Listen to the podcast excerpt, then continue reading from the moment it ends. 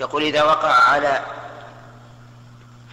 النعل بولا بعد الوضوء فهل ينتقض فهل ينتقض الوضوء؟ الجواب لا ينتقض لكن إن أصاب قدمه وجب عليه أن يغسله تطهيرا لنجاسته. أما الوضوء فصحيح.